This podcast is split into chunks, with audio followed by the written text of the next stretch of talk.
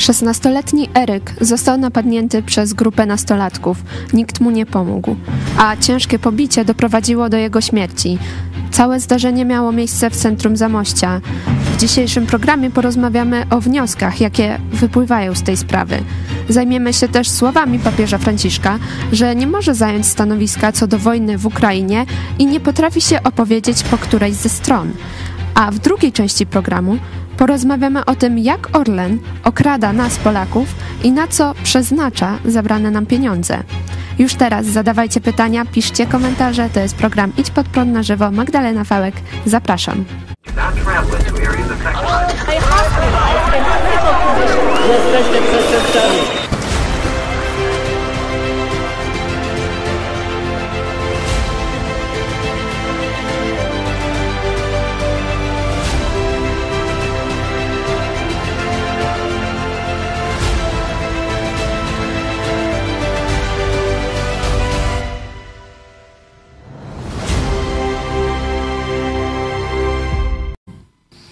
Witam Was serdecznie. Przypominam oczywiście o pisaniu komentarzy, lajkowaniu tego programu, a ze mną w studiu jest e, dzisiaj redaktor e, Michał Fałek, e, pastor, przedsiębiorca, prezes.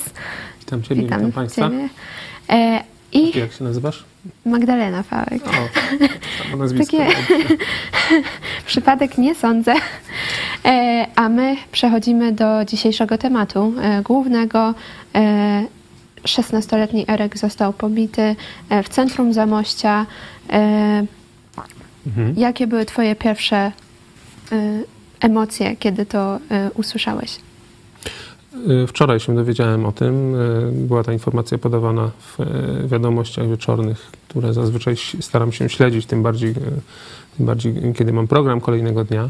E, No, wstrząśnięty byłem rzeczywiście, bo tak, wiecie, no pomyślałem sobie, po pierwsze Zamość blisko, a nawet tak się składa, że wczoraj byłem w Zamościu.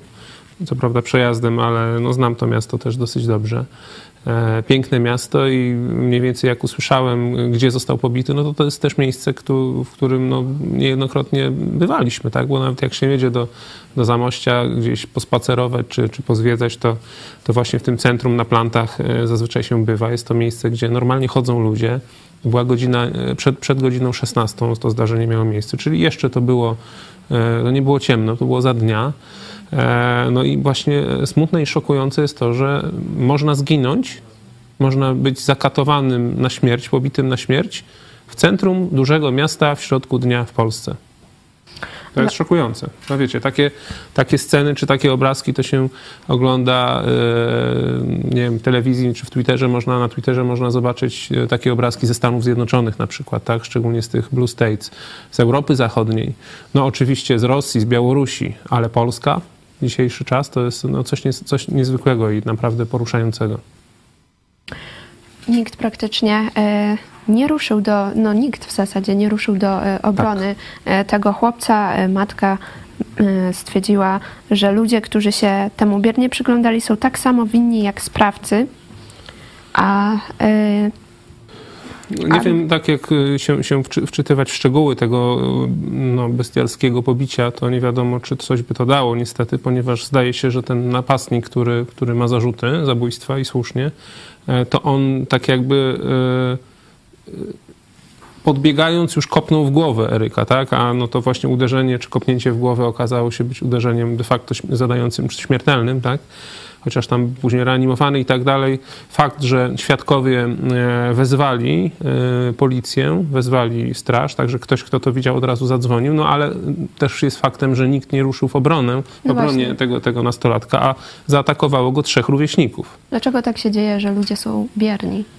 No to jest, ym, to jest, to jest, to jest tragedia dzisiejszego społeczeństwa. Po pierwsze, no to pokazuje, że e, właśnie brak w nas takiego ho- honoru bohaterstwa, e, ujmowania się za słabszymi, no ale też takiej odwagi cywilnej, ale myślę, że to też jest konsekwencja tego zepsucia państwa, które następuje, bo przecież e, przypomnijmy, kilka lat temu była taka sytuacja, kiedy policjant będący w cywilu po służbie stanął w obronie Em, to było, to było w autobusie osoby, która była tam atakowana, no to po prostu też go zabili, no, nóż, prawda, wbili, e, zabili go nożem E, i też nikt, można powiedzieć, no nie zatrzymuje tych ludzi, nie, nie, nie walczą ludzie w obronie słabszych, tak?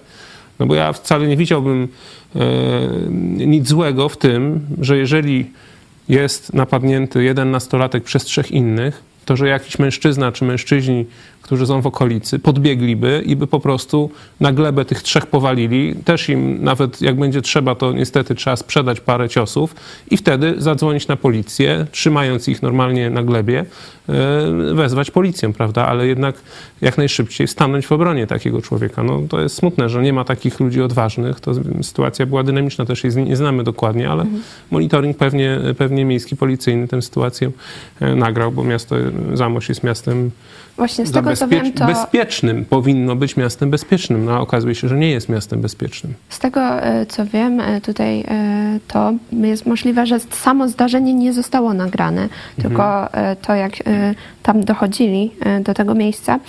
Ale jeszcze chciałam się zapytać, w kontekście tego, czy dało się właśnie jakoś zapobiec temu zdarzeniu, w, tak w kontekście funkcjonowania państwa, czy można coś zmienić, żeby więcej do tego nie, pro, nie doprowadzić do takich no, Problemem wydarzeń? jest, e, tak, po pierwsze brutalizacja życia e, i to jest związana z tym, że e, tak jak mówiłem, wartości upadają, tak? Wartości takie, że na przykład, nie wiem, nie, nie, nie, napada się w kilku na jednego, tak? Jak ktoś chce się bić, proszę bardzo. Kiedyś to było tak, że pamiętam w moich czasach, jak ktoś się chciał bić, to się umawiano po szkole jeden na jednego, e, zdjęli sobie kurtki, ktoś tam podtrzymał koledzy z jednej, z drugiej strony i była to dżentelmeńska, można powiedzieć, walka, tak?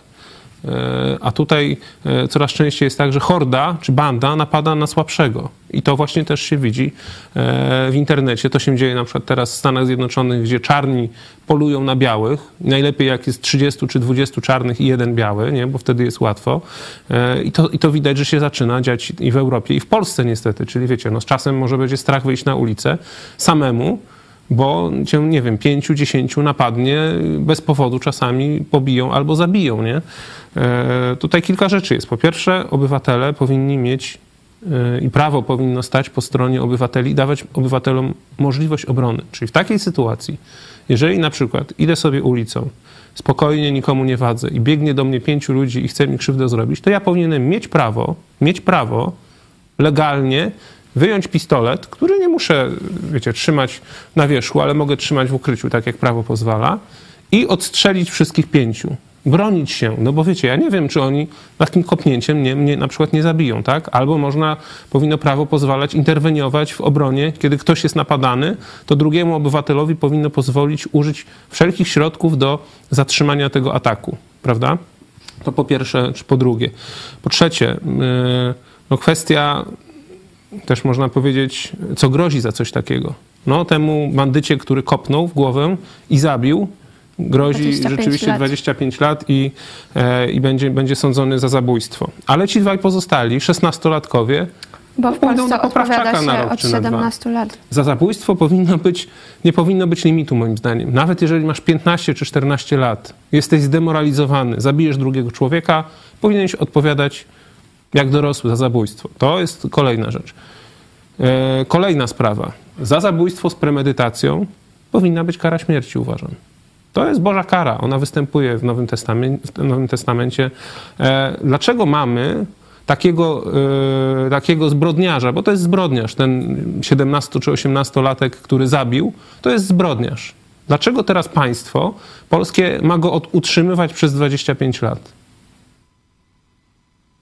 Co, czy to jest adekwatna kara? To nie jest kara, która, wiecie, no, która mm, co przywróci się życie temu młodemu człowiekowi, który miał swoje plany, mm, miał jakieś marzenia i tak dalej. I co? I, no to, jest, to nie jest adekwatna kara. 25 lat, dostanie 15, wyjdzie po 5 czy po 6. Zbrodniarz, który zabił człowieka. I on, to nie jest wojna, gdzie on, można powiedzieć, normalne jest, że na wojnie no, zabija się wrogów w obronie. Nie, on zabił niewinnego chłopaka, nie? Dlaczego? Bo dziewczyna mu powiedziała, prawdopodobnie jeden z motywów pra prawdopodobnych to jest taki, że dziewczyna powiedziała swoim kolesiom, ustawcie Eryka do pionu. I tak go ustawili, że już go nie ma, nie? To jest kolejna rzecz. No i myślę, że też powinno być wprowadzone coś takiego w prawie karnym, że ktoś, kto dokonuje ataku na głowę, kopnięciem, tak? Bo często jest tak, że obserwujemy, że e, właśnie powalą kogoś i go kopią, nie? Powinno być takie prawo. Jeżeli kopiesz kogoś w głowę, Jeżeli kopiesz kogoś w głowę, tak, to od razu masz zarzut usiłowania zabójstwa. A jeżeli rzeczywiście będzie tak jak tutaj, to zabójstwo i nawet czapa. Nie? Natomiast zakopanie kogoś w głowę powinien być zarzut usiłowania zabójstwa. I to powinno być prawo takie wprowadzone, żeby wszyscy wiedzieli, młodzi ludzi. Chcecie się bić? Proszę bardzo. Możesz uderzyć w klatkę piersiową, w brzuch, tak jak w boksie, prawda? Bijcie się. Jak, jak, jak, jak to wam sprawia Friday chcecie pokazać, kto jest tutaj kozakiem. Ale jeżeli e, kopiesz kogoś w głowę, jeszcze z rozpędu ciężkimi buciorami, od razu masz zarzut usiłowania zabójstwa. Jakby młodzi ludzie wiedzieli, że coś takiego mnie czeka za taką akcję i idę, wiecie, zarzut usiłowania zabójstwa, no jeżeli ktoś nie, nie, nie będzie zabity, no to, e, to nie będzie takiej surowej kary jak 25 lat, ale tam 10 czy 15 lat można wtedy dać i wtedy by się może opamiętali. No bo to się dzieje coś strasznego, nie? Zaczyna się być, e, zaczyna być coraz gorzej. No i jeszcze jest kwestia tych świadków, którzy nagrywają, tak? To nie jest potwierdzone, czy, e, czy ktokolwiek nagrywał. Nie mamy takich informacji, że tutaj e, ktoś nagrywał, ale no, ludzie stali i się patrzyli. Tak. E, powiem wam tak, jaka jest różnica między Polską a Stanami Zjednoczonymi, jeśli chodzi o surowość kary nie? i przepisów. E, no tam jest coraz, jest bardzo dużo takich sytuacji, niestety, bo Stany Zjednoczone, to o tym też często mówimy ostatnio, no są krajem, który, który ma wielkie problemy wewnętrzne, ale była taka sytuacja niedawno, mówiliśmy o niej w telewizji, z tego co wiem, że młody człowiek w szkole, nauczycielka mu zabrała konsolę. I on ona szła korytarzem, jest, to, jest, jest nagranie w internecie i on po prostu z rozpędu też właśnie skoczył na nią, on tam przewrócił. Ona e, w szpitalu wylądowała, 50 chyba 9-letnia kobieta. E, on został zatrzymany i tak, po pierwsze, sąd wyznaczył kaucję, żeby on mógł wyjść na milion dolarów i grozi mu 77 lat od siatki. No bo tam takie wyroki bywają, nie? No zobaczcie, jaka jest różnica między Polską, gdzie o trzech, y, dwóch, y, było trzech uczestników. Jeden, owszem, dostanie areszt i grozi mu 25 lat, e, a ile dostanie, zobaczymy, a dwóm grozi zakład poprawczy do 18 roku, czyli dwa lata sobie w poprawczaku posiedzą. To macie różnicę, nie? Mhm. E, teraz może byśmy przeszli e, trochę bardziej do takiego szerszego kontekstu, żeby pokazać, ponieważ tutaj właśnie ludzie stoją biernie, nie podejmują tak. działania. Skąd się to bierze, tak? Skąd się to bierze? A na przykład pojawiają się w Polsce banery e, z napisami to nie nasza wojna, tak? Można zrobić analogię jak tutaj to nie nasza sprawa. Mhm. E, a jeszcze chciałam e, podać taką informację, że papież Franciszek teraz w wywiadzie dla belgijskiej prasy powiedział właśnie, że nie chcę, nie mogę wybrać, po której mam być stronie i e, powiedział, że nie potrafi e, się e, zająć stanowiska w tej mhm. sprawie.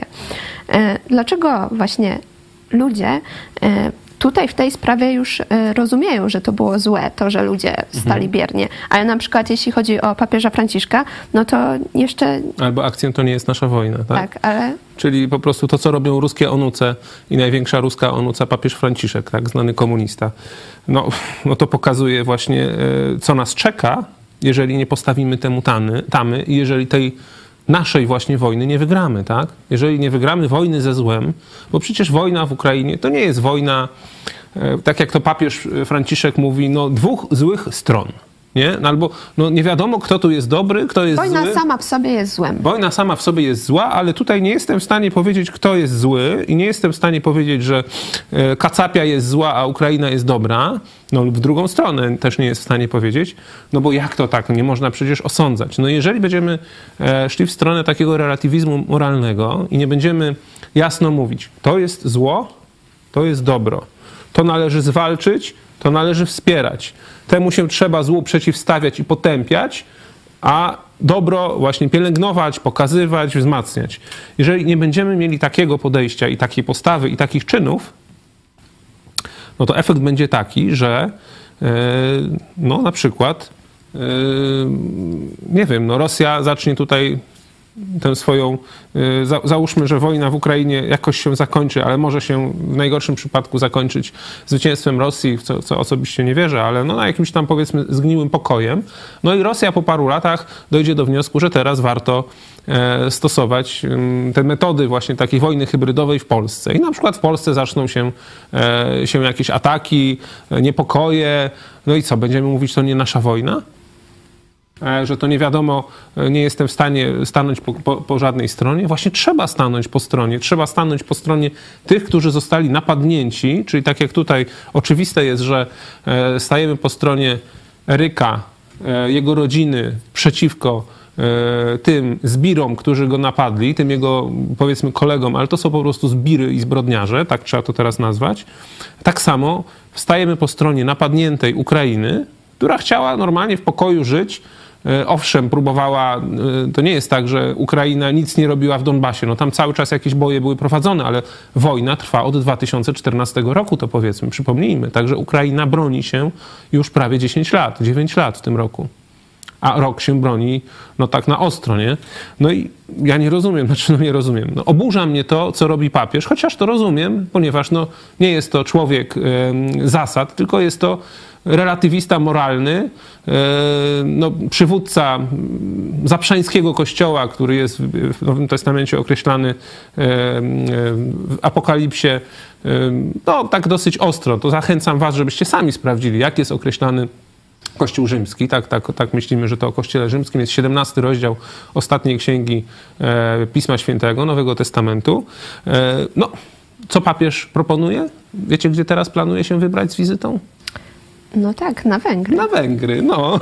Nie chciał do Ukrainy ani do Polski, ale na Węgry pojedzie. Na Węgry do Wiktora Orbana, który myśleliśmy kiedyś, że, że to też jest e, naprawdę człowiek e, z klasą i porządny, a okazuje się, że jest e, tym małpką Putlera, nie? czy Putina. Także jest przydupasem kacapi w tym momencie. E, my też mamy taką e, animację Papież Putina. Myślę, że możemy w tym momencie e, zaprosić Państwa na chwilę właśnie na fragment tej animacji. Zaraz wracamy.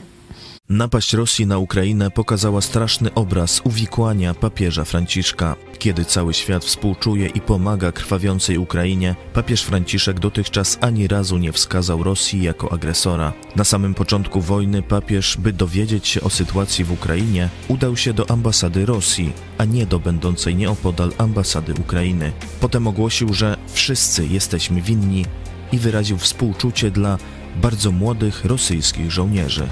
Po dwóch miesiącach wojny jeszcze bardziej ostentacyjnie stanął po stronie Putina. Usprawiedliwił jego barbarzyński atak na niepodległe państwo w następujący sposób. Możliwe, że szczekanie NATO pod drzwiami Rosji skłoniło Putina do wywołania konfliktu.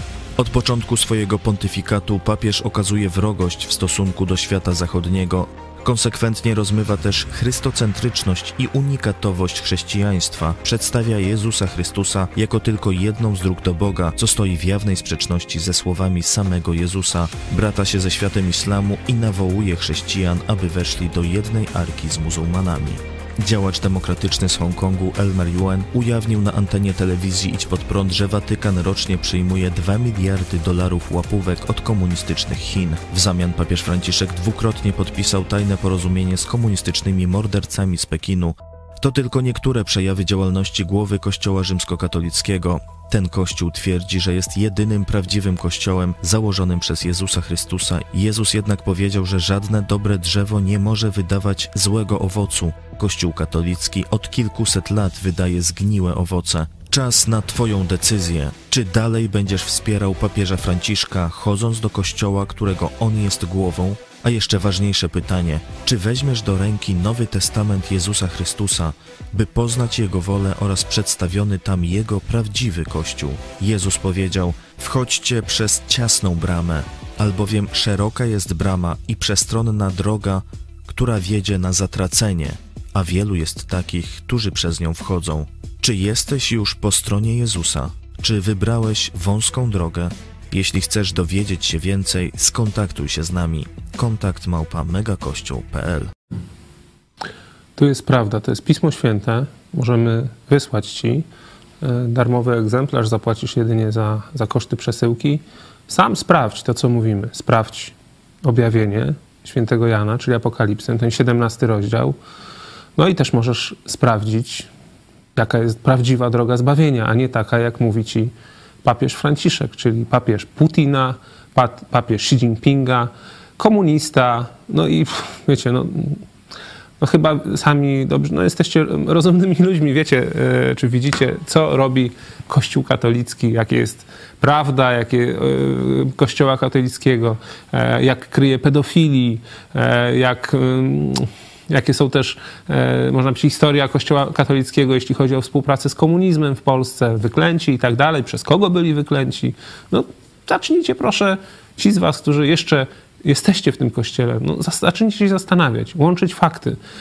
Częstym takim mm, argumentem jest, no nie można zmieniać wiary ojców czy wiary dziadków, nie? że jak to, jak to można zmieniać wiarę ojców czy wiarę dziadków.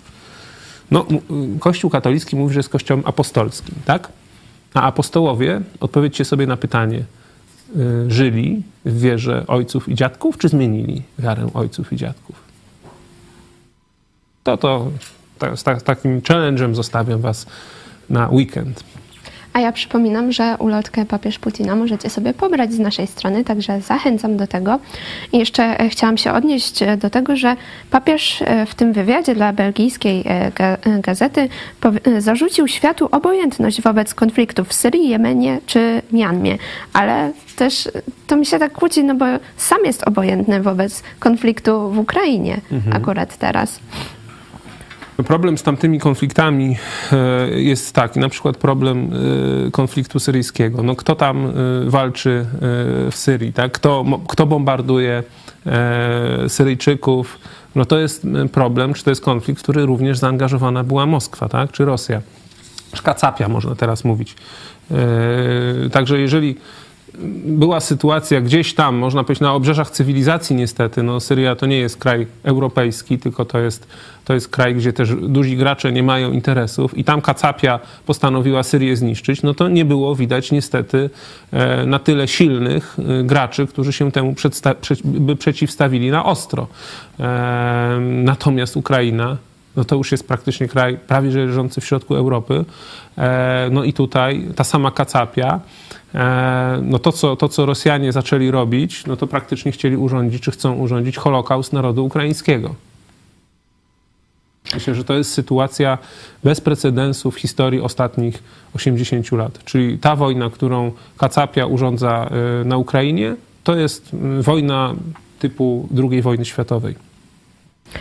Ja już e, mam też e, trochę komentarzy e, od Was, nasi widzowie, także bardzo dziękuję i przypominam, że Wy też tworzycie ten program, także zachęcam Was do pisania komentarzy i też przypominam o nowej opcji, jaką posiadamy, którą jest Super Chat. Możecie wesprzeć nas, jeśli Wam się podoba to, co tutaj robimy i dziękujemy Pańczynie Idź Pod Prąd, Idę Pod Prąd za wsparcie właśnie z Super Chatu.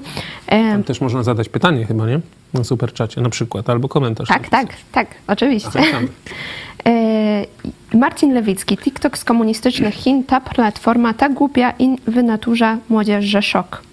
Tak, tak. A tutaj ciekawostkę można powiedzieć, akurat TikTok jeszcze nie jest w Rosji zakazany, ale e, myślę, że dlatego, że jest z komunistycznych Chin.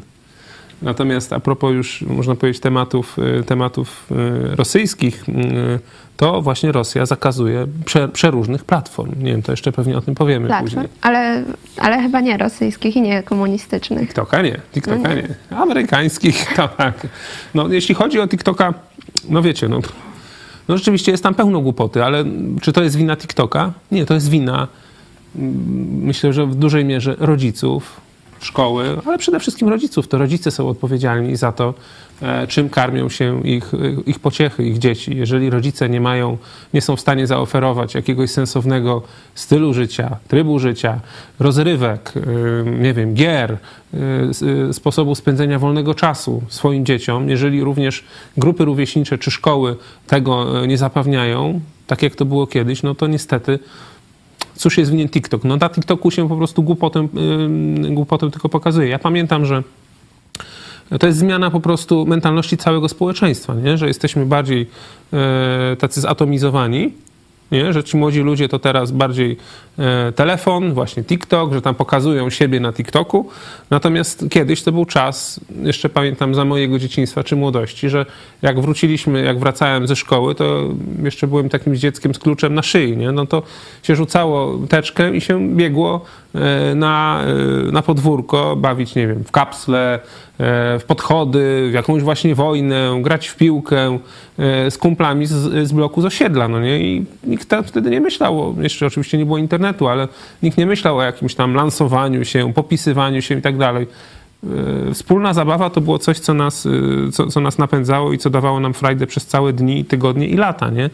Dzisiaj jest inaczej. Dzisiaj większą frajdą to jest kogoś zaatakować i kopnąć go w głowę, tak? Albo nie wiem, no chodzić, lansować się, ćpać, y, jakieś, nie wiem, dopalacze brać, pić y, te y, energetyki i tak dalej. No tym dzisiejsza młodzież się zajmuje. No jest to smutne niestety, ale to jest kwestia, e, myślę, upadku obyczajów, upadku rodziny i też upadku państwa w tym sensie, że zobaczcie, mamy państwo właśnie katolickie. No jakby nie powiedzieć, to Wielka Polska Katolicka to jest chyba w tym momencie obowiązujące hasło rządowe. E, I jakoś wcale nie widać, żeby, żeby było lepiej, nie? żeby była ta młodzież bardziej moralna. Wręcz przeciwnie. Młodzież nie chce tego kościoła, nie chce tego obłudnika Franciszka, ale co w zamian chce? No niestety chce właśnie. nihilizm, nie? I chce upadek wartości i na przykład to, co właśnie jest na TikToku serwowane. To jest też smutne, że jakby to powiedzieć, że ten zepsuty, bezecny katolicyzm e, młodym ludziom e, tak jakby obmierził Boga i Boże wartości. Że oni niestety Boga często utożsamiają z tym kościołem zepsutym, czy z tą organizacją religijną zepsutą. E, no i skoro krytykują i widzą zło tej organizacji religijnej, no to odrzucają też Boga i jego wartości.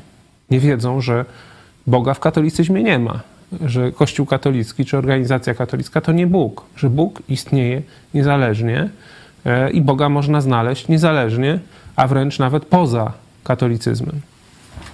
I do tego Was zachęcamy. To jest jeden z celów naszych programów i tego codziennego wymachiwania Nowym Testamentem.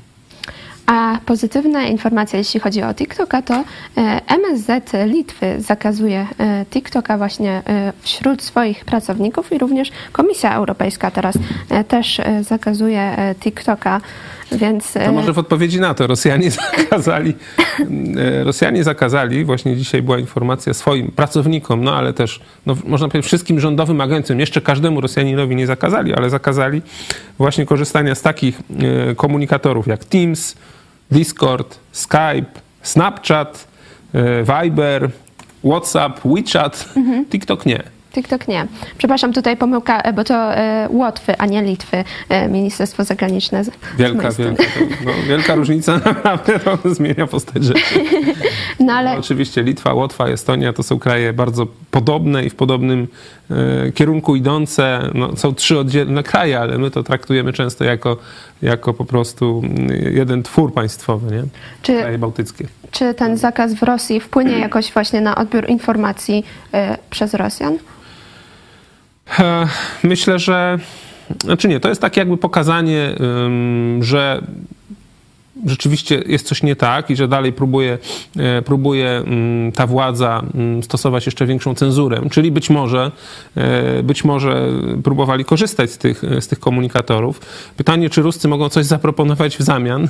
Czy to będzie powiedzmy, no wiecie, no, jakoś tam z XVIII czy XIX wieku porównywa, no tak, tak śmieję się, ale rzeczywiście te komunikatory są dobre. Jak Ruscy nie chcą z nich korzystać, to proszę bardzo, korzystajcie, zróbcie sobie swój system.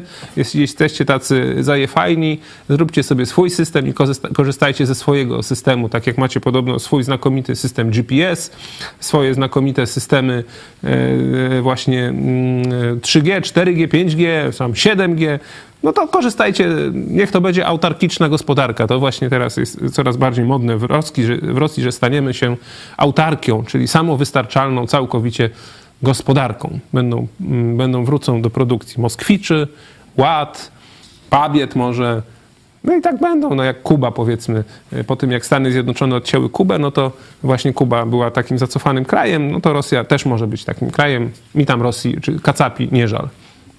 E, ja jeszcze e, przeczytam jeden komentarz. Frank Martin, to jest moje prywatne stwierdzenie, motto życiowe. Zło niezlikwidowane w zarodku lubi się rozzuchwalić i zwyciężyć nad dobrem. Zgadza się.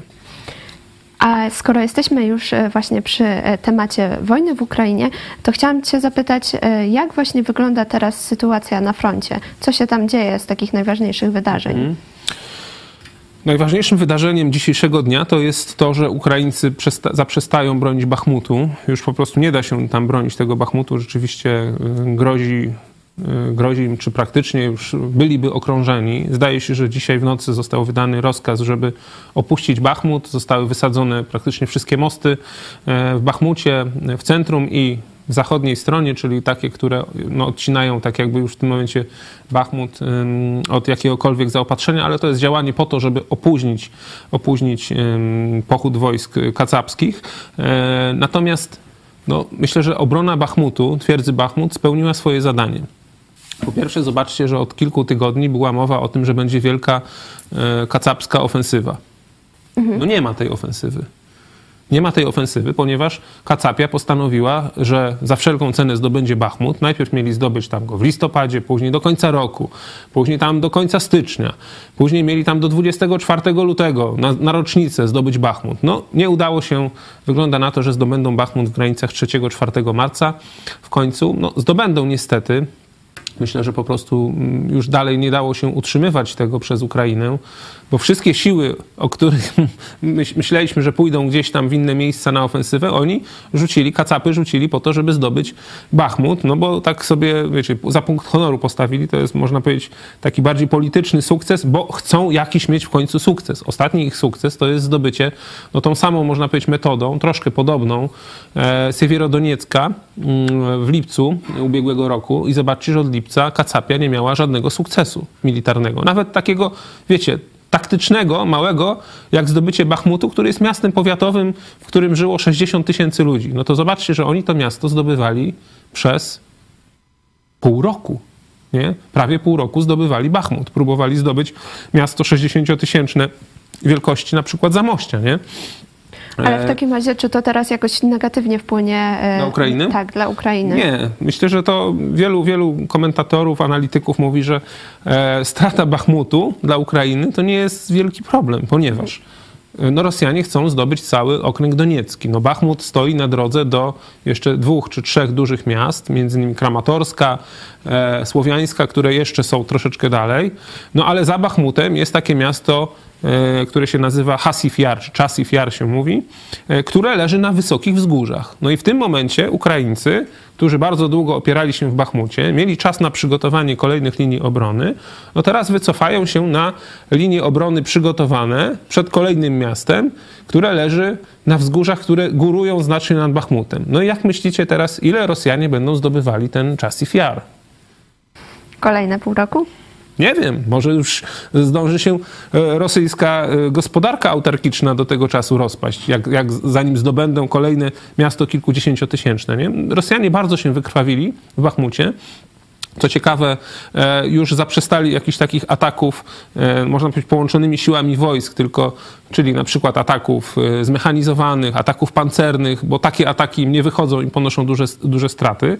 Natomiast atakują właśnie falami, takimi, że idzie piechota, małymi oddziałami i w ten sposób starają się tam czyścić metr po metrze i tak, tak się posuwali dosyć wolno im to szło, no bo kilka miesięcy, można powiedzieć, zajęli kilkanaście kilometrów. No to w tym tempie jeśli by chcieli całą Ukrainę zdobyć, no to sam pan Prigorzyn mówił, że to jeszcze kilka lat by nam zajęło.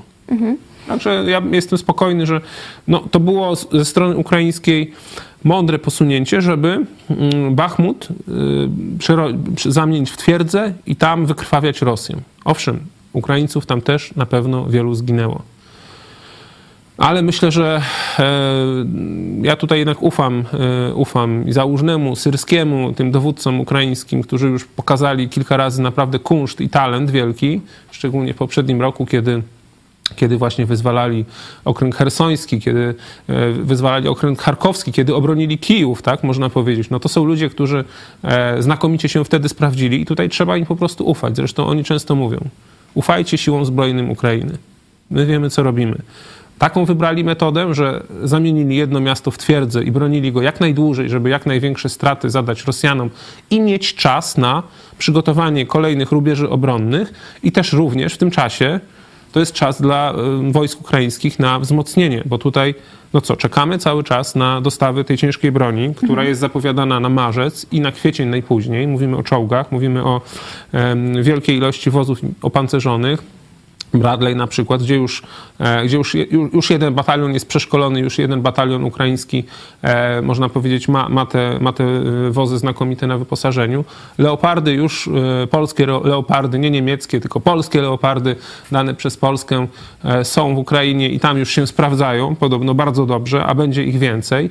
Także Ukraińcy w ten sposób też zyskali czas, ponieważ ukraińska kontrofensywa nie mogła być teraz zimą. Dlaczego? Bo nie ma warunków pogodowych do tego. Zima, a szczególnie teraz, y, no nie było w Ukrainie takiej wielkiej zimy zamarzniętej, że mogły zagony pancerne czy zmechanizowane mm, spokojnie poruszać się w terenie. Właśnie była zima sprzyjająca Ukraińcom. No tutaj Bóg myślę, że, że to dał, tak? Że zima była pomagająca obrońcom i dająca obrońcom, czyli Ukrainie, czas na przygotowanie kontrofensywy. Teraz wchodzi generał Błoto, na najbliższy miesiąc, bo w tym momencie kończy się zima, już w tym momencie są roztopy, deszcze i tam jest takie błoto w Ukrainie, że wiecie, że żaden czołg praktycznie nie przejedzie, nie? Że trzeba teraz będzie poczekać miesiąc przynajmniej do tego, żeby było na tyle ciepło, żeby błoto wyschło i kontrofensywę Ukraina może przeprowadzić w kwietniu spokojnie. Do kwietnia ma czas, żeby wzmocnić swoje siły. No a po to był Bachmut, żeby Rosjanie w tym jednym miejscu skoncentrowali swoje siły i walili głową w mur i ponosili straty, żeby nie poszli gdzieś w innych kierunkach, w innych miejscach, gdzie powiedzmy może by mieli przełamanie, jakiś sukces. Owszem, oni próbowali, bo oni próbowali e, w kilku miejscach i tutaj myślę, że w annałach historii zapisze się największa bitwa pancerna od czasu II wojny światowej, która miała miejsce pod dwóch ledarem. Tam Rosjanie próbowali właśnie, to jest południowy front, front zaporowski, czyli można powiedzieć, jak tutaj mamy front e, ten wschodni, gdzie jest Bachmut, to Wuchledar jest na, e, na południu. Próbowali tam kilka razy ataków pancernych na dużą skalę. No i efekty są takie, że stracili ponad 130 pojazdów pancernych, z czego około połowa to są czołgi, e, reszta to są bojowe wozy piechoty, trochę pojazdów specjalnych tam do rozminowania, kilka takich powiedzmy czołgów rozminowujących stracili. Także e, Rosjanie no już w tym momencie przestają tam atakować, bo widzą, że nie przebiją się. Podobnie Awdijewka, tak, inne miejsce, też próbują wchodzić e, pancernymi wojskami i też dostają od razu strzał e, jeden, drugi, trzeci, muszą się wycofać ze stratami. Także Ukraińcy się świetnie bronią tam, gdzie Rosjanie chcieli ataków pancernych w innych miejscach, a Bachmut to był taką rzeźnią, nie? Rzeźnią, żeby jak najwięcej tam zmielić ruskich. Jakie szanse ma e, ta kon planowana kontrofensywa Ukraińców? Jakie szanse powodzenia? No, myślę, że szanse ma mhm. i że się powiedzie, bo nie widzę innej opcji. Myślę, że Rosja po pierwsze e, ma coraz mniej i coraz gorszej jakości broń e, pancerną, bo tam już zaczynają być zdjęcia, że już zaczynają ściągać, wiecie, z muzeów sprzęt. E, ostatnio, ostatnim hitem to są bojowe wozy piechoty, piechoty produkowane w latach 50., 60. ubiegłego wieku, tak? Czyli już chyba nie ma tak starych e, żołnierzy rosyjskich na froncie. Nawet jak mobilizują no, starszych panów, to chyba, chyba te wozy, wozy bojowe piechoty są jeszcze starsze od nich. No później mają być czołgi T-55, nie? Albo te 34. To już w ogóle będzie śmiech na sali. Także Rosjanie, e, no ich przemysł, owszem, przestawiany jest, czy przestawiony został na produkcję wojenną, no ale nie oszukujmy się, to nie jest przemysł, który wyprodukuje 100 czy 200 czołgów miesięcznie, czy kilka tysięcy czołgów rocznie. Rosjanie szacuje się, że mogą wyprodukować kilkadziesiąt czołgów miesięcznie, a tracą dużo więcej, bo tracą około tam 100, 200, no zależy. Jak idą, jak trochę więcej próbują wysłać, to więcej tracą. Jak, jak, jak tylko idą piechotą, no to wiadomo, tracą mniej czołgów. Także widać, że Rosjanie, Rosjanom broń pancerna powoli się kończy. Nie mają już takiej siły jak na początku wojny. Mają swoje problemy z amunicją. E, zaraz przejdziemy do Ukrainy, nie? mają swoje problemy z amunicją, próbują amunicję kupić gdzie się da. nie tylko w Korei Północnej, nie? E, próbują kupić gdzieś, wiecie, w krajach typu Birma, typu Wietnam, no takich, wiecie, egzotycznych krajach, z którymi kiedyś współpracowali, szukają, gdzie się da Ruscy amunicji, a Stany Zjednoczone z kolei próbują wszystkich, którzy mogliby Ruskim sprzedać amunicję, przekonać, tak można powiedzieć, przekonać, żeby nie robili tego błędu, nie? No Chiny jeszcze są tutaj takim krajem, który, który może się yy, który może będzie trudno przekonać, żeby nie zrobił tego kolosalnego błędu jak pomoc militarna ruskim. E, no teraz na przykład wchodzą sankcje, dzisiaj słuchałem, e, że, że, Unia Europejska dopina sankcje na Białoruś, które mają, można powiedzieć, być zrównane z sankcjami rosyjskimi. Po co? Po to, żeby właśnie nie można było omijać sankcji na Rosję przez Białoruś. Mhm. Tak? I też jest groźba dla tych innych krajów, które będą pomagać Rosji, że zostaną objęte tymi samymi sankcjami, które są na Rosję i później na Białoruś. No to w końcu okaże się, że no, będą się bali ci, co by nawet chcieli pomóc ruskim, to będą się tego bali. Także myślę, że Ruscy będą mieli coraz większe problemy.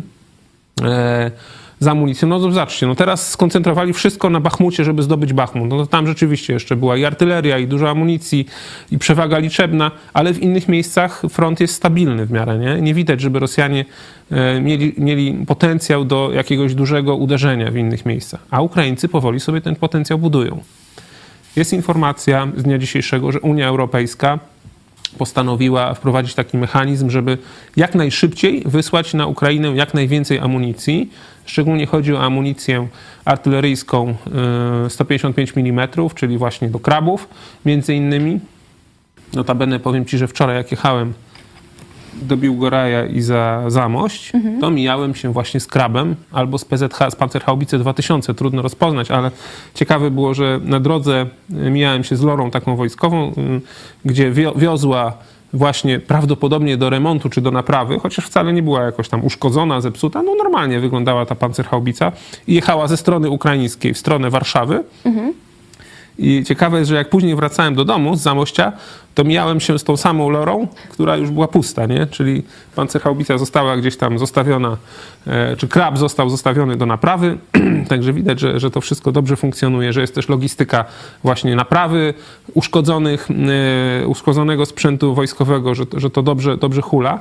E, Ukraińcy mają tego sprzętu mieć coraz więcej. Idą dostawy czołgów, zapowiadane są dostawy tak jak mówiłem, bojowych wozów, wozów piechoty. Zapowiadane są wielkie dostawy amunicji. Za miliard euro. Za miliard euro Unia Europejska ten mechanizm, który zachęca, żeby kraje dały amunicję ze swoich y, stanów magazynowych. Bo na przykład jest taka zachęta, że cokolwiek dacie, to później dostaniecie zwrot 90% kosztów.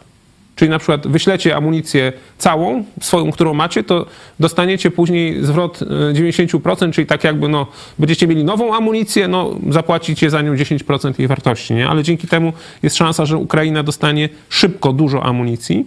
No i ostatni pakiet Stanów Zjednoczonych e, sprzed tygodnia, kiedy prezydent e, Biden był, był, był u nas, no to jest 2 miliardy, gdzie też była przede wszystkim amunicja do HIMARSów, Przede wszystkim amunicja właśnie artyleryjska i co uwaga, bardzo dużo dronów, nie? Ciekawych takich. No, też jest ciekawostka, możemy zaraz o, no o dronach powiedzieć. Także widać, że e, kraje zachodnie uznały, że sprzętu jako takiego Ukraina ma już mm, dużo, dość, nie? Jest ten sprzęt jeszcze, który idzie, obiecany. Także zbliżamy się do tego, co generał Załużny powiedział, co potrzebują mieć. Te kilkaset, trzysta czołgów, artylerii dosyć dużo. Teraz trzeba środków bojowych, czyli amunicji, przygotować dużo. Jak będzie dużo amunicji przygotowane, to wtedy Ukraina zdecyduje, gdzie uderzyć. Czy uderzą w jednym miejscu, załóżmy na froncie południowym, czy uderzą w dwóch miejscach, to już oni wtedy wybiorą moment i zaskoczą Rosjan. Ja jestem spokojny, że ta kontrofensywa się powiedzie. Po prostu Rosja będzie za słaba, Ukraina będzie coraz mocniejsza. No i jest jeszcze rozpad wewnętrzny Rosji, który coraz bardziej następuje, jest degradacja gospodarki rosyjskiej.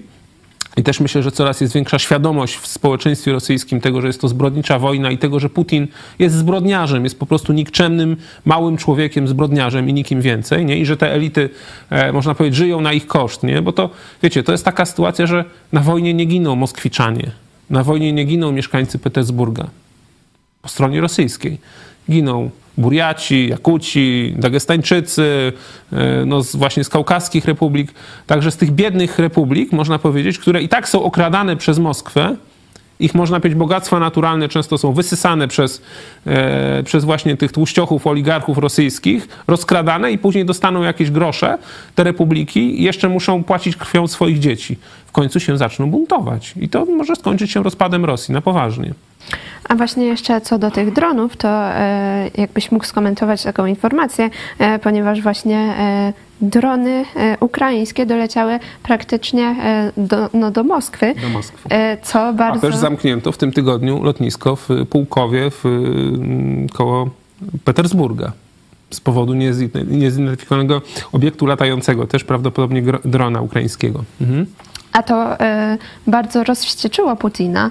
E, też tak. chyba były inne też jeszcze powody, dla których e, właśnie Putin był tak bardzo zły. Tak, przedwczoraj była taka ciekawa informacja, że pan zbrodniarz Putin był tak wściekły, że praktycznie trzeba było do, nich, do niego wezwać lekarzy. Może to jest sposób, żeby zakończyć tę wojnę. Tak rozwścieczyć Putina, że zdechnie na atak serca na przykład, czy na udar, no. Tak jak Lenin czy Stalin. Może to jest metoda, nie? Najdoskonalsza okaże się być metoda. Bo tam wszyscy czekają, aż on umrze na tego swojego raka. Może trzeba go po prostu tak rozwścieczyć, że, że zdechnie i już będzie e, koniec tutaj problemu. Eee, no dwa powody są podawane. Jeden to jest taki, że zaczęto pokazywać jego prawdziwe życie, nie? że to nie jest taki, wiecie, skromny, e, skromny, który tam zarabia 100 tysięcy czy tam 200 tysięcy rocznie, tylko to jest człowiek być może najbogatszy w świecie, który y, dorobił się majątku okradając Rosję, okradając wszystkich Rosjan na gigantyczne pieniądze. To nasz Obajtek to jest mały pikuś przy nim, nie? Jeszcze musi się dużo uczyć, Daniel, on jest Daniel, Daniel Kaczyński czy Jarosław Obajtek? Już nie pamiętam. Daniel. Daniel. Daniel Obajtek. Musi się jeszcze dużo uczyć, żeby, żeby umieć tak kraść jak Putin, ale jest na dobrej drodze, e, myślę. Także Putin jest człowiekiem, który, który naprawdę ukradł gigantyczne pieniądze swoim rodakom i okradł ten swój kraj. E, no i zaczyna być, zaczyna coraz więcej, można powiedzieć, informacji na ten temat wychodzić, nie?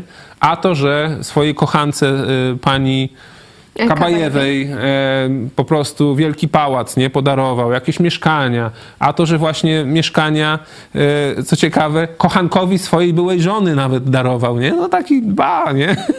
Także swojej byłej żony już kochanka też obdarowywał mieszkaniami. Jakaś tam dziwna ta, a to są konserwatyści tacy. Cały Zachód uważa, że to są super konserwatyści. No, mamy trochę inne zdanie, no nie? Na ten temat. W każdym razie pan Putin, e, czy Putler można go nazywać, e, szef Kacapi, e, bardzo się zawściekł, bo Rosjanie zaczynają patrzeć i rozumieć, no, jak on nas okrada, jak on żyje ponad stan, że on wcale nie jest taki skromny i Rosja, i zależy mu na Rosji, na wielkości Rosji, tylko zależy mu tylko i wyłącznie na sobie, na własnym majątku, to po pierwsze. No a po drugie, to właśnie te drony. E, wiele dronów, no praktycznie codziennie teraz są ataki dronów ukraińskich. E, no są różne teorie, tak? No bo tutaj za dużo faktów nie ma. Ja myślę, że znaczy jest, że jedna z możliwych teorii to jest taka, że, bo, bo takie były informacje, że Ukraina zaczęła masową produkcję swoich dronów o, dużej, o dużym zasięgu no bo mm, Stany Zjednoczone, chociaż Stany Zjednoczone teraz też w tym pakiecie miały dać takie drony, drony mm, o, o dużym zasięgu do ataków, ale Stany Zjednoczone wcześniej i Unia Europejska, które to są główne kraje, które wspierają Ukrainę, no to cały czas stawiały warunek, że nie wolno naszą bronią atakować y, celów na terenie Rosji. Nie? Czyli możecie atakować w Ukrainie, możecie atakować nawet na Krymie, chociaż też niechętnie, no ale w końcu można było i można, ale mm, w Rosji tej właściwej nie wolno, nie? A te ataki są właśnie, a to Moskwa, a to właśnie blisko Moskwy, a to ataki były po drugiej, po drugim, na drugiej stronie Morza Azowskiego, czyli można powiedzieć za Krymem jeszcze, tam gdzie jest Soczi, mhm. tam gdzie właśnie jest pałac Putina w Gelędżyku, no to tam dron poleciał nawet za ten pałac Putina. To znaczy, że Ukraińcy mogą na przykład rozwalić pałac Putina, jakby tylko chcieli, nie? E, okazuje się.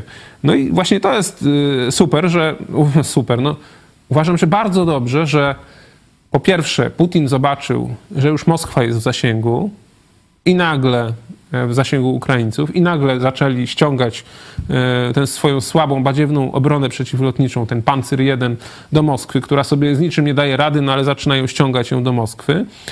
I myślę, że Rosjanie nagle zobaczą, o, że co, coś jest nie tak, skoro nagle w ich miastach zaczną wybuchać na przykład magazyny amunicji, magazyny paliw, bo Ukraina nie będzie uderzać y, po rynkach, y, po sklepach, tak jak to Rosja robi, po uniwersytetach, po szkołach. O to jestem spokojny. Natomiast cele wojskowe w Rosji w tym momencie już są będzie coraz częściej na Twitterze, czy gdzieś będą informacje, no znowu ktoś w Rosji miał problem, tam wyrzucili niedopałek papierosa. No trzeba naprawdę pamiętać, jak się pali, żeby bezpiecznie palić. Nie wyrzucać niedopałków, gdzie się da, no ale ruskiemu powiesz. Nie lepiej. E, a ja myślę, że teraz e, zaprosimy Państwa, e, pokażemy krótki filmik dotyczący wsparcia naszej telewizji, ponieważ jak wiecie, co miesiąca czekamy na tysiąc gitar. Mamy akcję tysiąc gitar, czyli tysiąc osób wspierających nas.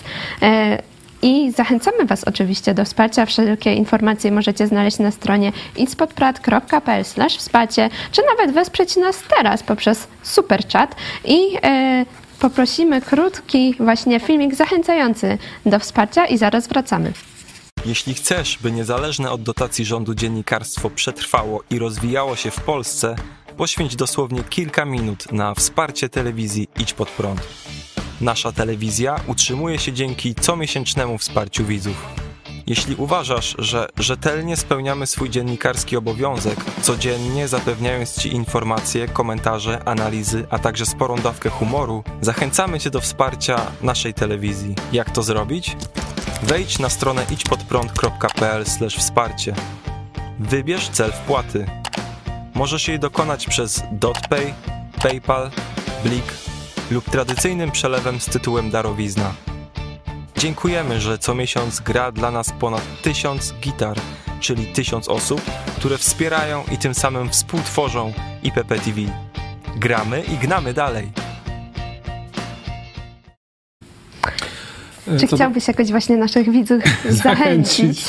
E, powiem wam taką rzecz. E, powtórzę apel pastora Pawła Chojeckiego, żebyście, jeżeli możecie, jeżeli możecie, bo może nie wszyscy mogą, no to żebyście starali się to wsparcie troszeczkę wcześniej nam wysyłać, bo te mm, finisze na, finisze na koniec miesiąca, emocjonujące i takie, no ja jestem spokojny, że finisz się uda, ale no trochę jest to pracy, bo rzeczywiście e, teraz było tak, że przez ostatnie dwa dni przyszło 300 gitar w lutym. Co prawda luty jest krótszym miesiącem, ale rzeczywiście ostatnie dwa dni 300 gitar to jest dużo roboty, żeby to przeliczyć. Nie, nie żebym narzekał jakoś, bo mogę, no nie, oczywiście yy, poświęcać ten czas i chętnie to robię, ale jeżeli zaczniecie na przykład przesuwać, żeby to tam dwa czy trzy dni wcześniej było, żeby gdzieś tam powiedzmy nie był to yy, ostatni dzień miesiąca o 23.30, to będzie chyba troszkę lepiej, dlatego y, o tak, taka mała prośba i zachęta, ale generalnie powiem wam, że już wiele lat E, to wsparcie jest. Wiele nazwisk to naprawdę, e, no, już znam po prostu te nazwiska. Czasami ktoś dzwoni do nas na ten telefon,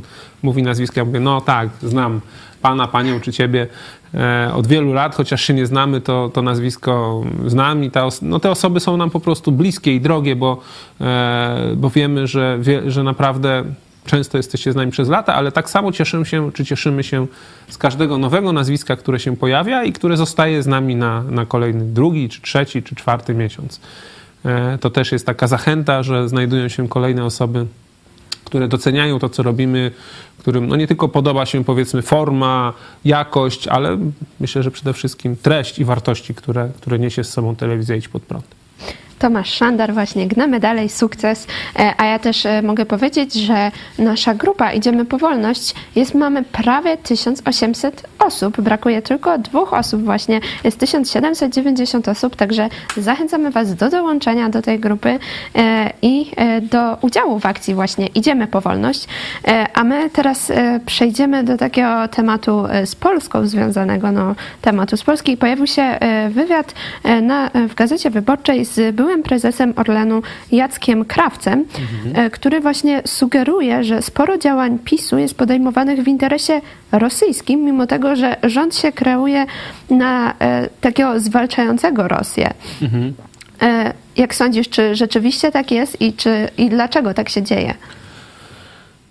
Wywiad bardzo ciekawy, zachęcam do przeczytania. Jak ktoś nie, nie, nie, ma i nie może przeczytać w Gazecie Wyborczej, to można znaleźć na przykład na Ale- wirtualnej ale on polskiej. jest- on jest i tak dostępny, dalej. w jest sensie- dostępny w internecie. On jest y, w Gazecie Wyborczej dostępny w, w ramach bezpłatnego limitu, ten Dokładnie. konkretny artykuł. Także e, zachęcam, ponieważ to jest wywiad, który zadaje kłam e, całej narracji PiSu, jacy to oni są dobrzy, a poprzednia władza była zła w tym, w tym, w tym odcinku, nie? czyli powiedzmy krwawej ropy, bo teraz jest taka akcja, e, która zatacza coraz bardziej szerokie kręgi e, w Polsce, krwawa ropa, hashtag krwawa ropa, który pokazuje, że e, Jarosław Kaczyński, e, pan pre, premier Pinokio Morawiecki oraz pan Daniel Obajtek, e, to są ludzie, którzy e, po pierwsze bardzo lubią i bardzo chyba kochali Putina, co pokazują ich, e, ich poprzednie działania, którzy są obłudnikami, ponieważ w czasie, kiedy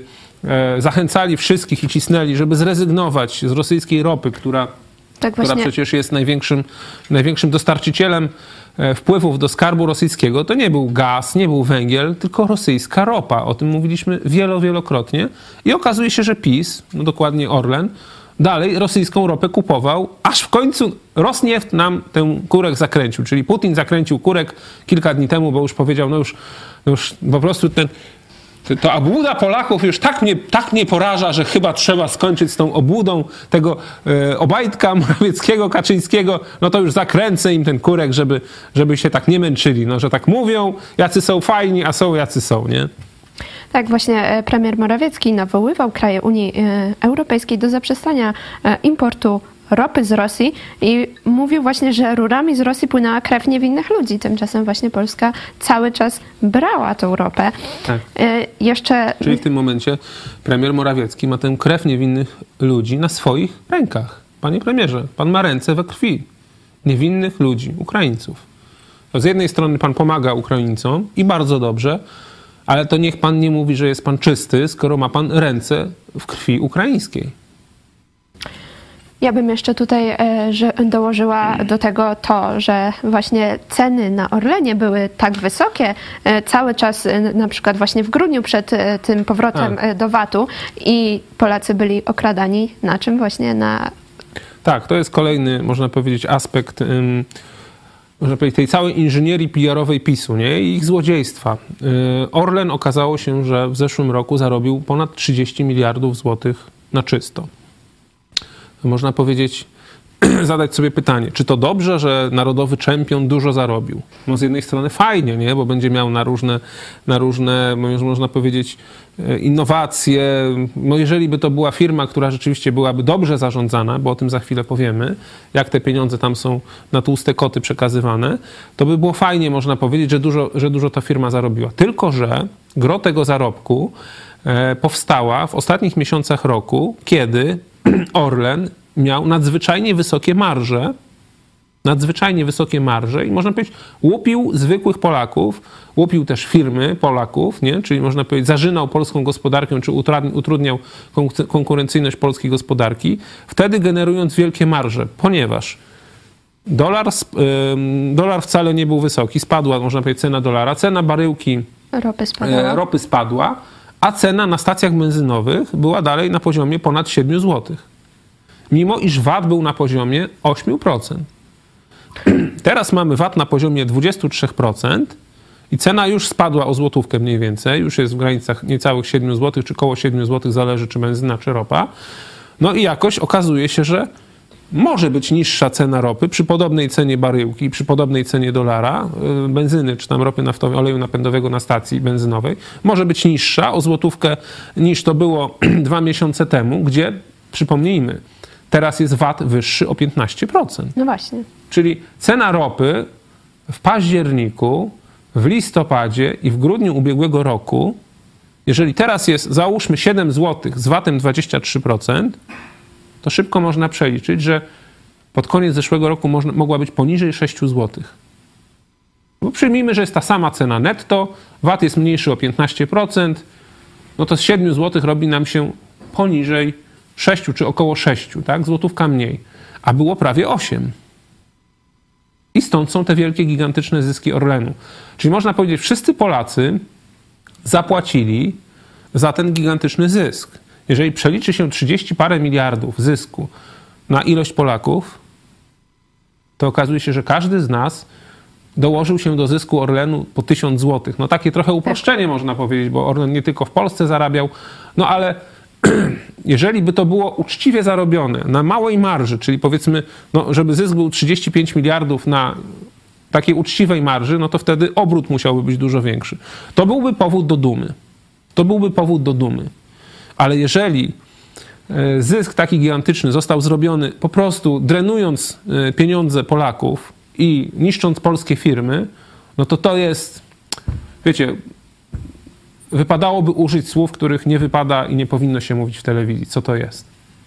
Tutaj właśnie e, to dziennikarz wyborczej Sebastian Ogórek tak policzył ten przeliczył właśnie na każdego Polaka i co jest ciekawe, to nie jest każdy pracujący Polak, tylko każdy Polak, czyli e, nawet e, niemowlaki i wszyscy ludzie, którzy są już na emeryturze. Jeszcze e, tutaj były prezes Orlenu tutaj y, mówi, mówił, biorąc pod uwagę krążące w mediach kwoty, które rozmaite środki analityczne wyliczają, ile to pieniędzy Orlen przelał od początku wojny w Ukrainie z tytułu dostaw rosyjskiej ropy, to zdecydowanie idzie w dziesiątki miliardów dolarów. Czyli w tym zysku 30 y, miliardów to tyle poszło no, ale to jest jeszcze pokazuje, jak, jak bardzo przez Orlen y, Putin był finansowany, nie? że no, oni się twierdzą, że sankcji nie było, nie można było. No jak nie można było? Jest wojna, to jest nadzwyczajna okoliczność, odcinamy. Jak Ruscy idą do sądu, to sąd im powie.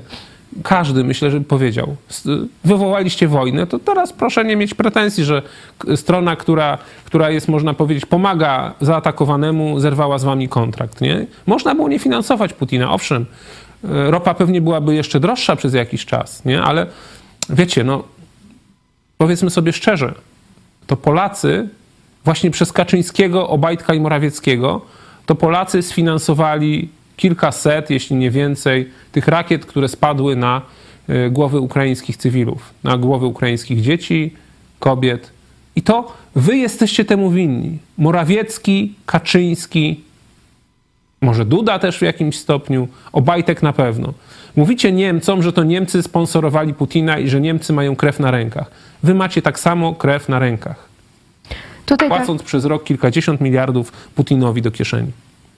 Tutaj też e, były prezes Orlenu, Jacek Krawiec, e, właśnie mówił o tym, dlaczego tak wysokie te ceny e, cały czas były utrzymywane. Swoją drogą istnienie na rynku dwóch podmiotów, czyli Orlenu i Lotosu, w jakimś stopniu utrudniało takie monopolistyczne zachowania, no ale Lotosu już dziś nie ma jako odrębnego bytu prawnego, no bo wiemy, była fuzja Dokładnie tak. Lotosu z Orlenem. To też pokazuje, jak złym, jak złym wyborem, czy złą decyzją. I teraz pytanie, czy oni są tak głupi, czy może to jest po prostu inny, inny powód, że zrobili na przykład tę fuzję. Też żeśmy ją krytykowali wielokrotnie.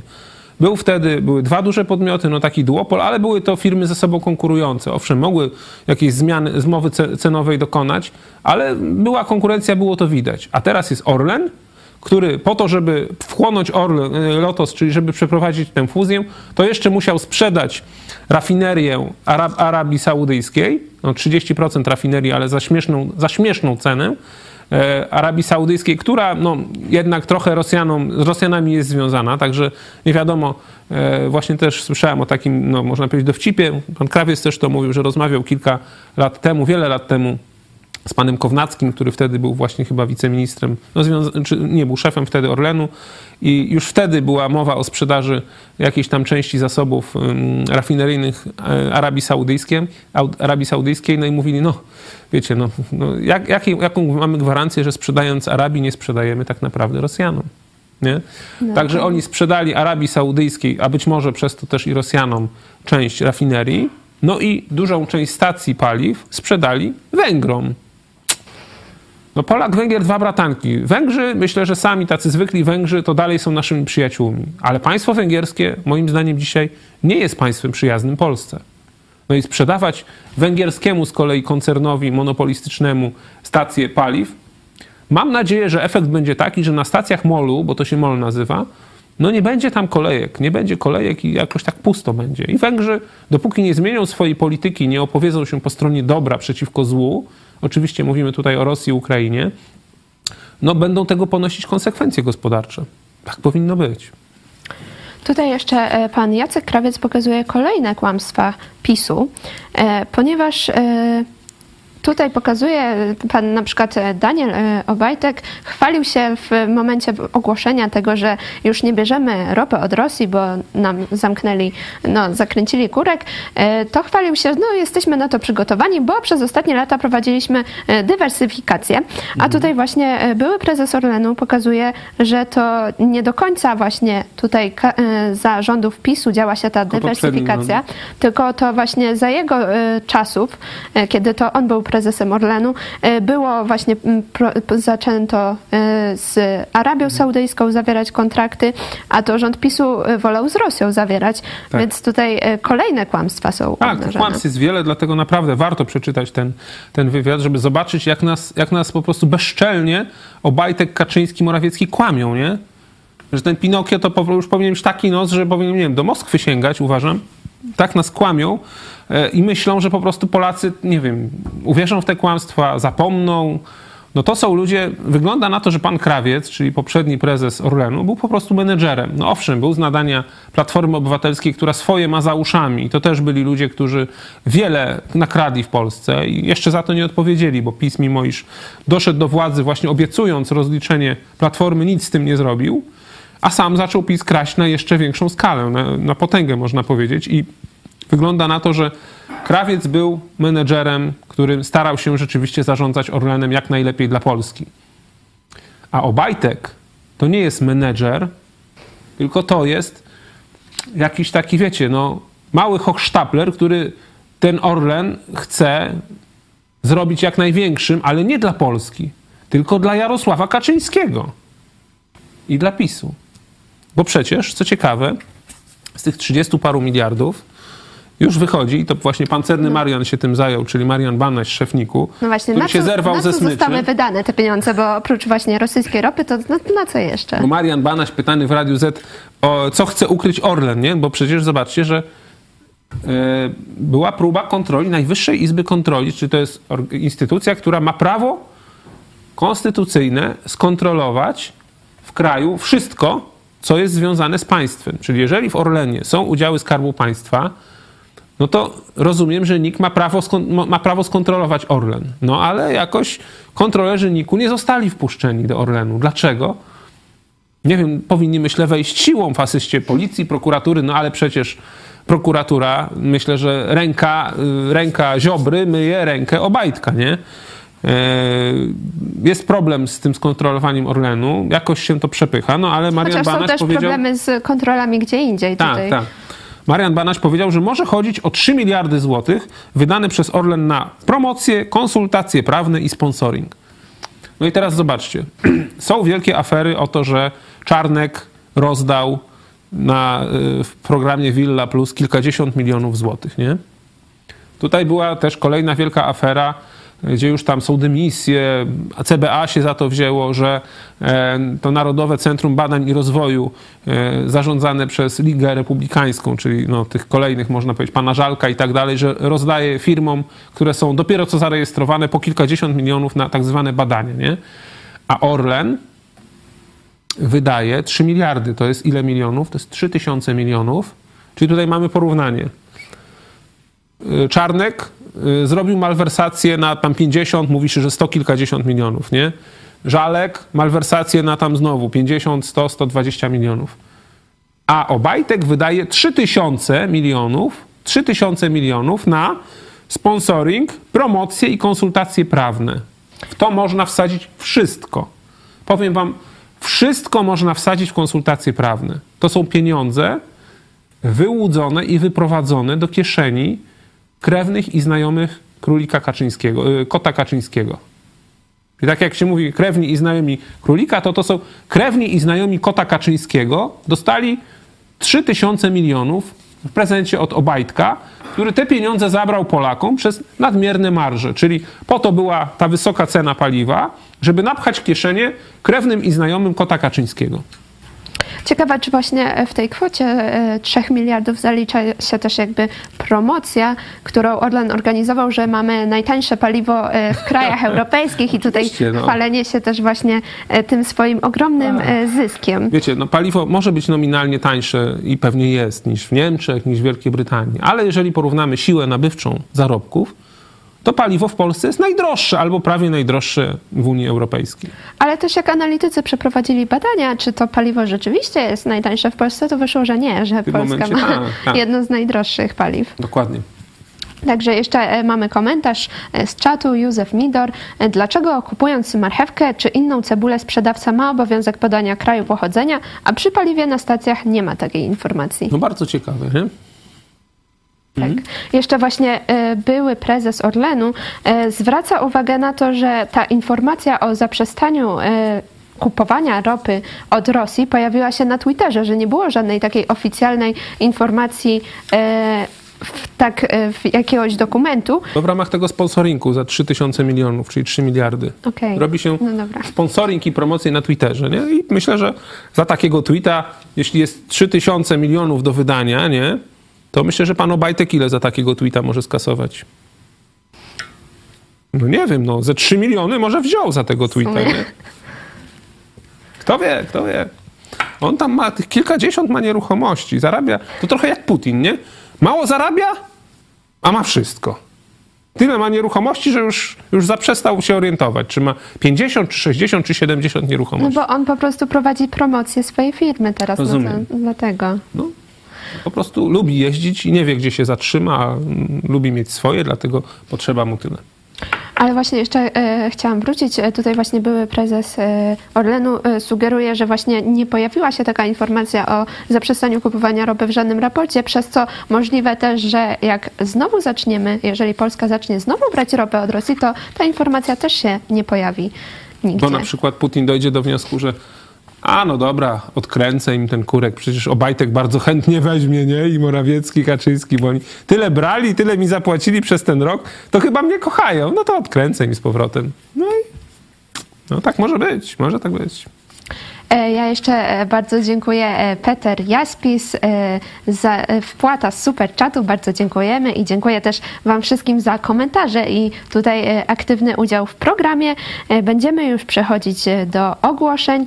Zapraszamy Was do kontaktu. Jeżeli mieszkacie w Irlandii albo w Wielkiej Brytanii, będzie nasza grupa misyjna w Irlandii od 6 marca, a w Wielkiej Brytanii od 13 marca. Możecie pisać na adres kontakt itspodprat.pl. Zapraszam. Pastor Paweł Machała razem z małżonką. O, to będzie okazja do spotkania z Pawłem. Naprawdę e, bardzo miło jest spotkać się na żywo. E, bardzo fajnie jest z nim porozmawiać. Zachęcam Was, jeżeli nie mieliście takiej okazji, skorzystajcie, bo może się nie powtórzyć szybko. Tak, y, wyjątkowa okazja, a ja też zapraszam y, na projekcję filmu Hongkończyk, y, które się będą odbywać we Wrocławiu jutro. Y, Nie, przepraszam, dzisiaj 3 marca o 18 godzinie, a także y, za tydzień też we Wrocławiu o 20 godzinie. Y, Jest to Centrum Aktywności Lokalnej przy ulicy Fryderyka Chopina to dzisiaj, e, a w, za tydzień przy ulicy Suwalskiej. Więcej informacji oczywiście znajdziecie na naszej stronie. No i oczywiście e, dzisiaj po programie zapraszamy e, na Pomyśl Dziś pastora Pawła Chojeckiego. Ludzie diabła śledzą ludzi Jezusa, ale Także zobaczcie. I na kartkę z kalendarza Piotra Setkowicza y, będzie o Najwyższym Trybunale Narodowym, który y, wydał wyroki na hitlerowskich dygnitarzy. A także o 17 serwis informacyjny Idź Pod Prąd, o 18 e, studium pierwszego listu do Koryntian. No i też oczywiście e, zachęcam Was do przekazywania 1,5% na Fundację Twój Ruch. Możecie to e, sobie odpisać od, przy rozliczeniu podatkowym, właśnie wpisać Fundację Twój Ruch. I też oczywiście zachęcam Was do kontaktu telefonicznego numer 536 813 435, a, odpie- a odbierze albo odzwoni siedzący tutaj właśnie koło mnie redaktor Michał Fałek. Tak. Także zachęcam i też y, dostałam y, do, y, do przeczytania, y, dostaliśmy y, list który e, właśnie Jimmy Lai napisał do jednego z naszych widzów. Myślę, że możemy go przeczytać. Tutaj, szanowny panie e, Lavlainen, bardzo dziękuję za pocieszający list i słowa zachęty. Mam się dobrze, znajduję sobie zajęcie, modlę się, czytam Ewangelię, mszał i psalmy. Również rysuję. Czuję obecność Boga cały czas i jestem pełen szczęścia i energii. Jestem przekonany, że Bóg w tajemniczy sposób ratuje mnie z tej ciemności i kieruje ku światłu. Jestem pewien, że pewnego dnia, gdy będę wspominał ten czas uznam ten nakaz uwięzienia mnie jako dar od Boga, który zbliżył mnie ku sobie i ku przemianie, że dzięki Jego miłości i łasce stałem się lepszym człowiekiem, że zostałem religijnym malarzem przez czas poświęcony na praktykowanie malarstwa tutaj, dzięki czemu pewnego dnia będę mógł służyć Panu i, i Jego Kościołowi. Proszę, módl się o mnie. Jestem wdzięczny za to, że ci wszyscy ludzie na całym świecie modlą się za mnie i troszczą się o mnie. Niech oblicze Boga oświetli was swoim niebiańskim światłem. Pozdrawiam Jimmy z Bogiem. Ponieważ jak e, możemy przypomnieć, że Jimmy Lai został e, uwięziony e, i możemy, możecie oczywiście pisać do niego listy, też od naszych widzów dużo listów trafiło do niego. No i właśnie, właśnie tutaj dowód, jeden... Miro Lapalainen to jest jeden z naszych widzów. No, dlaczego takie, takie dziwne nazwisko? Możecie myśleć, że to jest jakaś ksywa. Nie, to jest nasz widz, który mieszka w Finlandii. Pozdrawiamy Cię. Pozdrawiamy. No i oczywiście też zachęcamy Was e, do pisania, wysyłania listów e, do Jimmy'ego Laja. Jak widzicie, to jest dla niego ogromne wsparcie. A ja już się będę z Wami żegnać. Dziękuję, że byliście dzisiaj. Dziękuję też y, Tobie bardzo za udział w tym programie. Był ze mną redaktor Michał Fałek, pastor, pastor przedsiębiorca i prezes. Dziękuję Ci I tata. bardzo. Tak, i tata też. dziękuję Tobie, bardzo dziękuję. Cieszę się z tych naszych programów. Są też dla mnie dużą frajdą. Mam nadzieję, że i Wam się podobają że trochę też ciekawych, nowych informacji dostaliście. No i pamiętajcie o tym, co było na początku programu.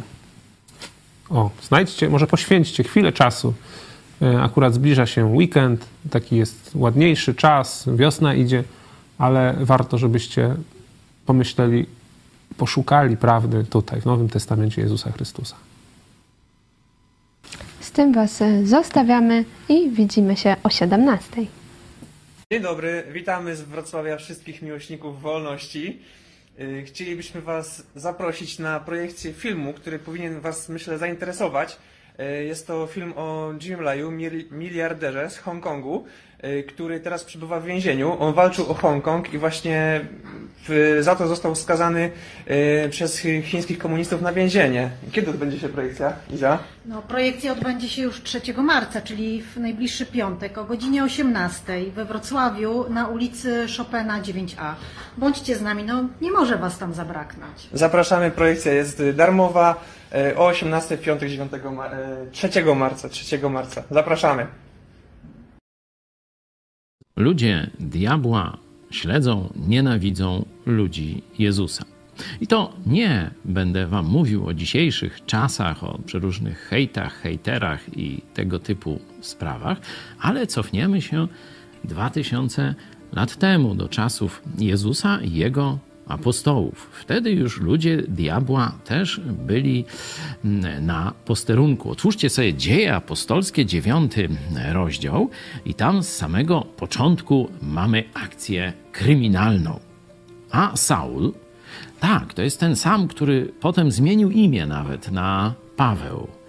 E, apostoł Paweł, dodam. A Saul, wtedy hejter. A Saul, dysząc jeszcze groźbą i chęcią mordu przeciwko uczniom pańskim, czyli uczniom Jezusa, przyszedł do arcybiskupa, do arcykapłana. I prosił go o listy do synagog w Damaszku, aby mógł jeśli by znalazł jakichś zwolenników drogi pańskiej, czyli uczniów Jezusa, zarówno mężczyzn, jak i kobiety, uwięzić ich i przyprowadzić do Jerozolimy na jeszcze jakieś poważniejsze e, kary. Widzimy tutaj, że po pierwsze cały czas ci tamtejsi hejterzy, słudzy diabła śledzili Kościół Jezusa Chrystusa. Śledzili uczniów, zarówno w Jerozolimie, bo tu już się rozprawili, tak im się przynajmniej wydawało, a teraz dochodzą do nich słuchy, że chrześcijanie dotarli także do najbliższego wielkiego miasta, do Damaszku. Tam wielu Żydów i tam już powstają w synagogach jakieś skupiska właśnie tych e, uczniów Jezusa.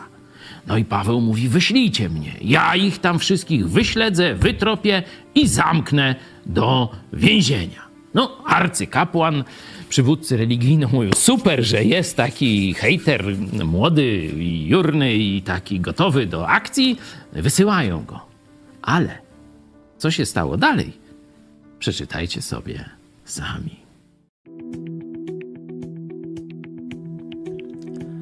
3 marca 1947 roku Najwyższy Trybunał Narodowy wydał wyroki na przedstawicieli hitlerowskich władz okupacyjnych Warszawy. Sądzeni byli Ludwik Fischer, gubernator dystryktu warszawskiego od października 1939 roku do stycznia 1945 roku. Józef Meisinger, komendant Służby Bezpieczeństwa i Policji Bezpieczeństwa w dystrykcie warszawskim od października 1939 do marca 1941 roku. Max Daume, zastępca dowódcy stacjonującego w Warszawie 31 Pułku Policji Porządkowej od listopada 1939 do marca 1940 roku i Ludwik Leist, starosta Warszawy od października 1939 do lipca 1944 roku. Proces trwał ponad 3 trzy miesiące. Ludwik Fischer został uznany winnym zorganizowania getta warszawskiego, był jego pomysłodawcą, a także organizacji terroru wobec Polaków, ulicznych egzekucji, łapanek, wywożenia ludzi na roboty do Niemiec, a także organizacji plądrowania miasta po upadku Powstania Warszawskiego i obozu przejściowego dla warszawiaków w Pruszkowie, gdzie panowały bardzo ciężkie warunki. Józef Meisinger został uznany za winnego organizowania zbrodni na ludności polskiej i żydowskiej, a w szczególności przeprowadzenia akcji AB